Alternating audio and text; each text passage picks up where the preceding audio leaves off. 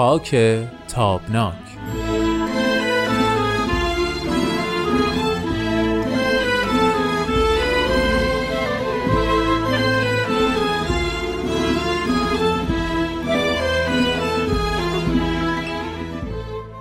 دوستان خوبم خانم ها و آقایون وقت شما بخیر. خوش اومدید به یک قسمت دیگه از مجموعه خاک تابناک. ازتون دعوت می‌کنم که این شماره مجله خاک تابناک رو تا آخر با ما ورق بزنید.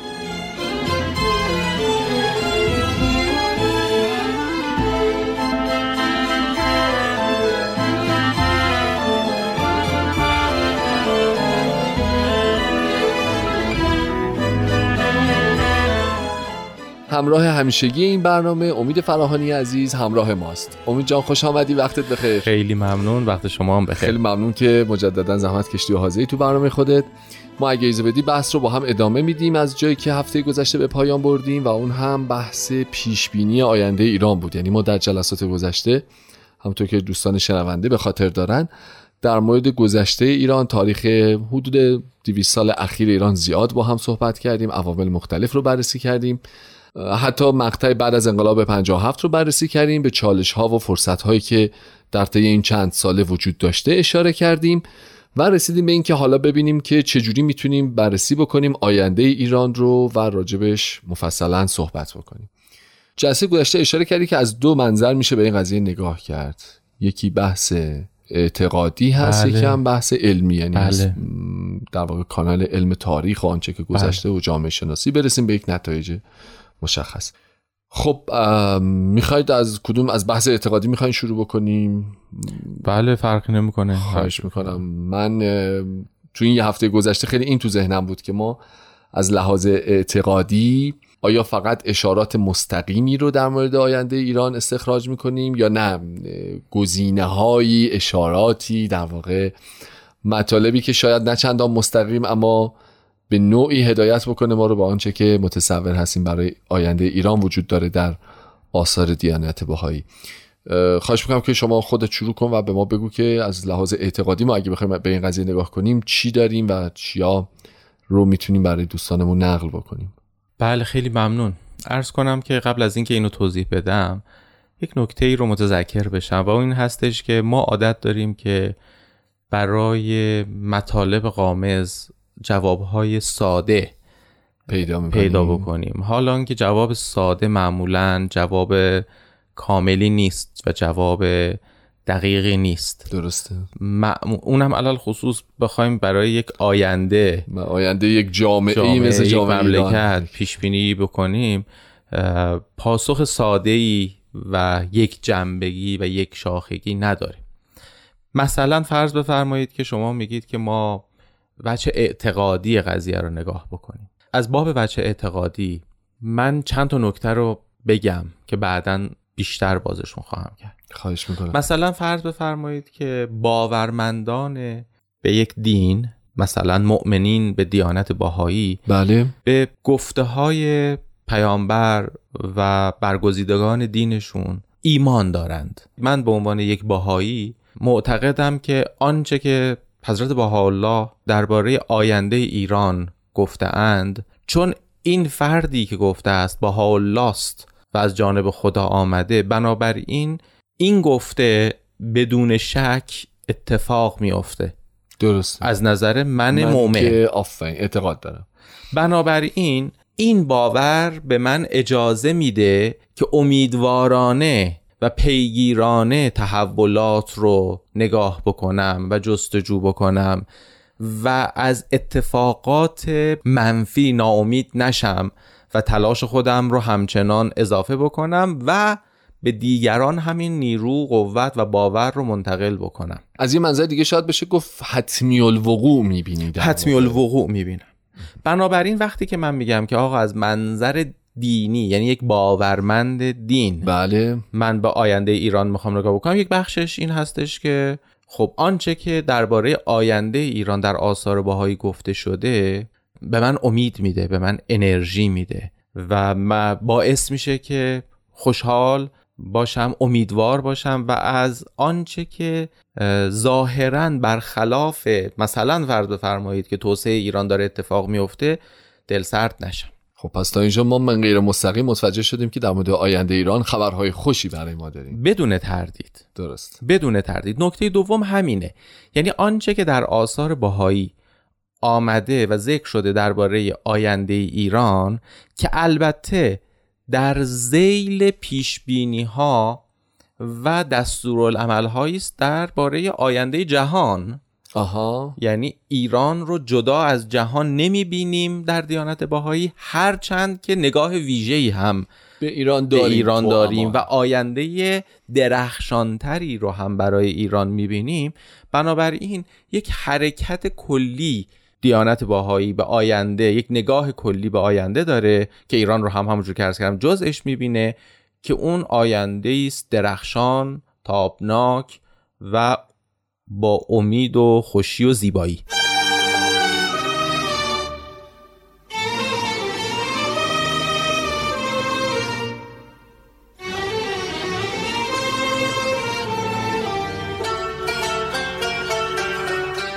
خب امید جان تو بحث پیشبینی آینده ایران بودیم و اشاره کردی به اون در واقع نگاه آینده اعتقادی. خیلی ممنون از توضیحاتی که دادی. من یه سوالی به ذهنم رسید. نکته در ابتدای مطالبت گفتی خیلی به دل من نشست که یک فرد مؤمن یک پیرو در واقع هر دینی حالا کاری به دینش نداریم. وقتی مطالب رو نقل می‌کنه از پیامبرمون این ناخودآگاه یه اعتقادی پشتش هست. یک بله. اطمینانی از حتمی الوقوع بودنش رو همزمان داره با خودش هم می‌کنه. حالا من یه سال دیگه مثلا می‌کنم. ما اومدیم دو تا تفکیک, تفکیک کردیم دو تا دیدگاه رو. یه آینده ای از زاویه اعتقاد یه ترسیم آینده از زاویه علم. درست. اساسا میشه گفت که مگه مثلا اون کسی که ناحیه اعتقادی داره به قضیه نگاه می‌کنه می‌تونه نگاهش علمی نباشه؟ شدنش که میشه ولی برای یک باهایی نمیشه.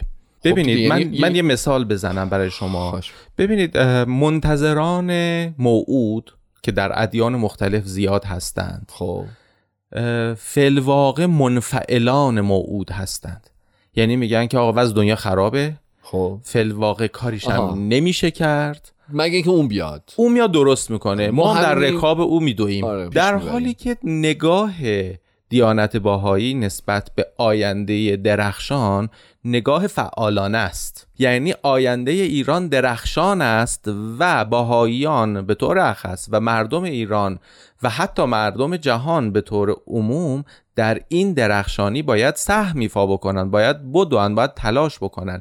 این به عنوان یک مقدر به عنوان یک معجزه به عنوان یک واقعه پیش نخواهد آمد. ببینید من یک نکته ای رو بگم. در جلسه قبل و ابتدای این جلسه ما برای اینکه مطلب رو بتونیم توضیح بدیم من گفتم که ما نگاهمون نسبت به آینده علمی می‌تونه باشه؟ اعتقادی تحلیل؟ یا اعتقادی.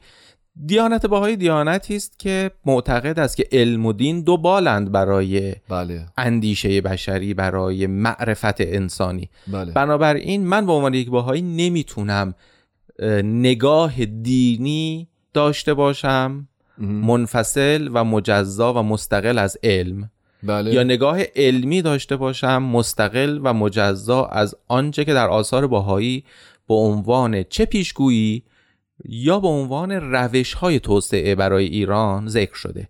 بنابراین من مجبورم به تعبیری که این دو جریان رو با هم پیش ببرم. چنانچه در آثار باهایی هم هر جا که شما درباره آینده ایران مطالبی رو می‌خونید می‌بینید که این دو در هم تنیده است. باور ایمان علم و اقدام. حقیقتش بهت بگم برای اولین باره که دارم فکر می‌کنم که کاش که ما یه کارشناس دیگه هم تو این برنامه دعوت می‌کردیم. که چرا؟ دلیلش اینه که ببین الان از منظر علمی همونطور که گفتی ناخداگاه چون شما یک فردی هستی که اعتقادات بهایی داری به قول خودت این دوتا با هم آمیخته شده. یعنی این دوتا رو اصلا جدای از بله. هم نمی‌بینی. در موردی که آنچه که فرض کن مظهر ظهور گفته که اصلا اونم نمی‌تونیم بگیم که تفکیک پذیره بین علم, و اون چیزی که حالا با اعتقادات ما آمیخته شد.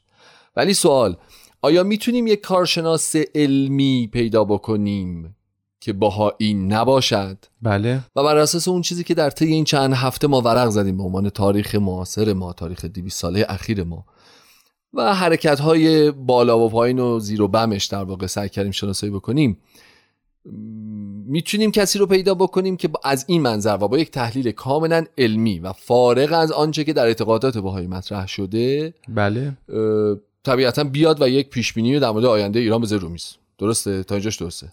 به هر حال بله. هم ببین این کاری که همه دارن می‌کنن. همه دارن می‌کنن. خب. ولی الزاما ممکنه نتیجه یا آینده متصور توسط ایشون با شما مثلا مت- متفاوت باشه. با شما ببین. یه کسی که background بهایی دارید اجازه بدید که من دو تا چیز رو تفکیک بکنم. بفرمایید.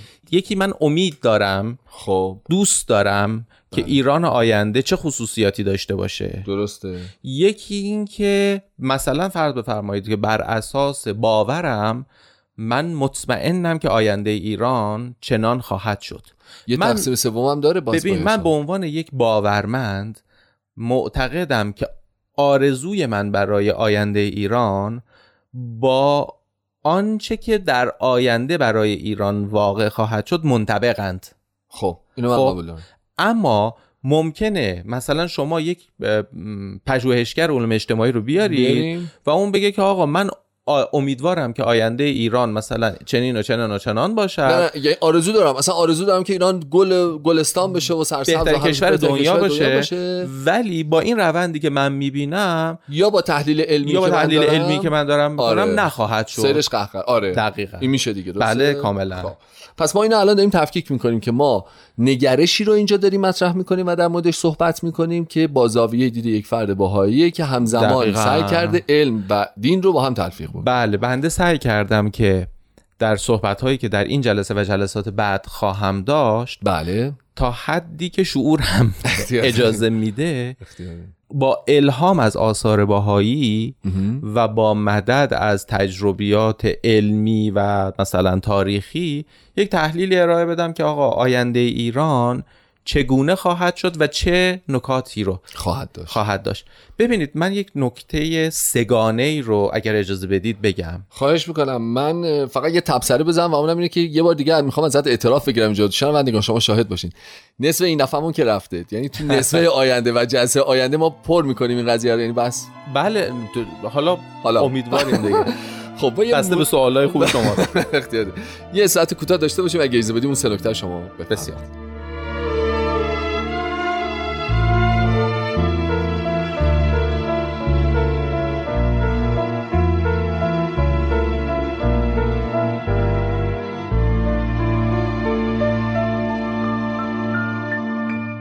دوستان خوبم بی معطلی دعوتتون می‌کنم که سه تا نکته ای که امید می‌خواست برامون تعریف بکنه رو بشنوید. در خدمتتون امید. بله. نکته اول ایده ماست نسبت به جامعه ای که در آینده وجود خواهد داشت. آها. خب یعنی ما یک جامعه ما ما تصورمون از آینده ایران چه خواهد بود؟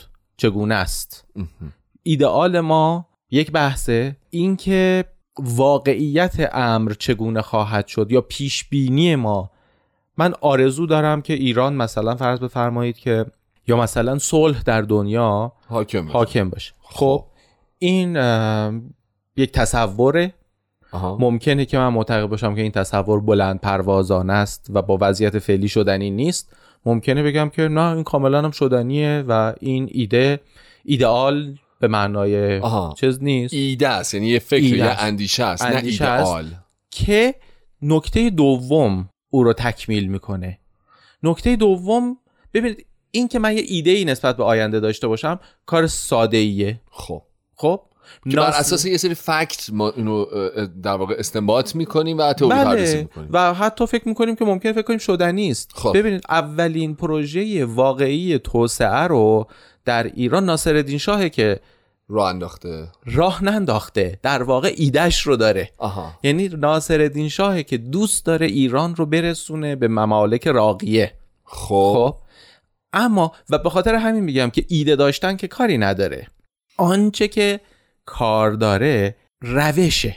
یعنی خب حالا من این ایده رو دارم. من این تصور رو دارم که آین ایران در آینده باید کشوری توسعه مند باشه. ایران باید که پیشرفته باشه ثروتمند باشه. اقوام ادیان مختلف درش بتونن به راحتی زندگی بکنن. خب؟ خب. اما چه جوری من می‌خوام این کار رو انجام بدم؟ اینو قبول دارم که روش برای خودش یک کانال مجزاییه مطمئن من هنوز تو شماره یک گیر کردم. ببین من منی که الان تو نشستم من هومن عبدی هستم. درسته. من میگم که ایدئال من اینه که ایران بهترین جای عالم باشه. ولی با همه این مثلا چند قسمتی که با هم دیگه صحبت کردیم این یه پازل کنار هم میشینم میگم آقا ایران داره با کله میره پایین. آفرین. یعنی چرا؟ بین ایدئالم و اون تحلیل علمی به این به این بحث خواهیم رسید. آها. به این بحث خواهیم رسید. نکته مهم اینه که تو چرا به این نتیجه می- یا معتقدی آها. که روش ها ناکارآمده خب. خب. در واقع می‌خوام من نکته سوم رو هم بگم بعد اینا رو با هم جمع بکنیم. نکته سوم که از اون دوتای دیگه حتی سختره با و حفظ باوره به اینکه با اون روش ها ما می‌تونیم به اون ایدئال ها برسیم. آها. چون ببین ماجرا اینه که همه تحولات اجتماعی که در جوامع اتفاق میفته بر اساس ابداع روش است برای رسیدن به ایده ها شما نگاه می‌کنید ببینید که انقلاب ها انجام میشه. خب. اصلاحگری ها انجام میشه. همشون یه هدف دارند. اما معمولا نمی‌رسن به هدفشون. بله. چرا؟ یا روشاشون به شدت اشتباست یا اینکه آدم ها مناسب نیستن برای کاری که دارن انجام میدن. در نتیجه اون باور و ایمان اینکه آقا میشه. شدنیست ما می‌تونیم. ببین الان چرا مردم ایران چرا اکثرا با نظر تو موافقن؟ بله. یعنی میگن که آقا این و... با این وضعیت ایران بهتر خواب و خیاله شعاره. خب. این یک جور ناامیدیه دیگه. آره کاملا. این ناامیدی از کجا میاد؟ از اینجا میاد که هی آدمایی اومدن و روش هایی رو امتحان کردن و این روش ها نشده. درست. حتی شما نگاه بکنید در طی دوران بعد از انقلاب ما خب دوره جنگ رو داریم بعد از جنگ ما ایده های مختلفی اومدن به شکل روش در یک دوره دوره توسعه است. بله. جواب نداده. یا حداقل حتی می‌خوام بگم با ایدئال های انقلاب جواب نداده. بعد دوره سازن ببخشید دوره سازندگی جواب نداده. بعد میان دوره اصلاحات. باز میگن نه اونم جواب نداده. بعد دوره مثلا فرض بفرمایید که بازگشت به ایدئال های انقلاب دوباره مطرح شد. باز جواب نداد. در نتیجه میگم آقا چی شد؟ خب اصل قضیه اینه که ما یک ایده مشخصی رو داشته باشیم روش های درست رو براش در نظر بگیریم و ایمانمون رو حفظ بکنیم. اما باز کار به این راحتی نیست. خب صد درصد من البته یه سری سوال هم دارم که فکر می‌کنم متاسفانه دیگه وقت نداریم. ولی تا اینجا خب خوب پیش اومدیم اما هرچی جلوتر میریم تئوری من در مورد یک جلسه و نصفی بررسی اون قضیه همچنان داره ثابت میشه. چون فقط حالا بعد جلسه آینده با هم هفته دیگه بشینیم و صحبت بکنیم راجع بسیار. بها خیلی ممنونم. این سه عامل اخیری که اشاره کردی گفتی هر سه عاملی برای ساخت حالا یک ایده من اسمشو بذارم درست؟ یه طرح یک فرقی یک نمی‌کنه. ایده ذهنی. ببین شما حتی یک چه می‌دونم تابلو نقاشی یه. ساختمان هم بخواید بکنی باید که یه نقشه بکشی. روش های ساخت رو در نظر بگیری و با همت این رو بسازی پیش ببری، پیش. ببری فکر یعنی به ذهنم می‌رسه همش یه تبصره هایی هم این وسط وجود داره. صد حالا- درصد جلسه آره بعد ما الان فرصت نیست انشالله هفته بله. دیگه با هم دیگه در این مورد مفصل صحبت می‌کنیم دوستای خوبم خیلی ممنون که با برنامه ما این هفته همراه بودید تا هفته آینده خدا نگهدار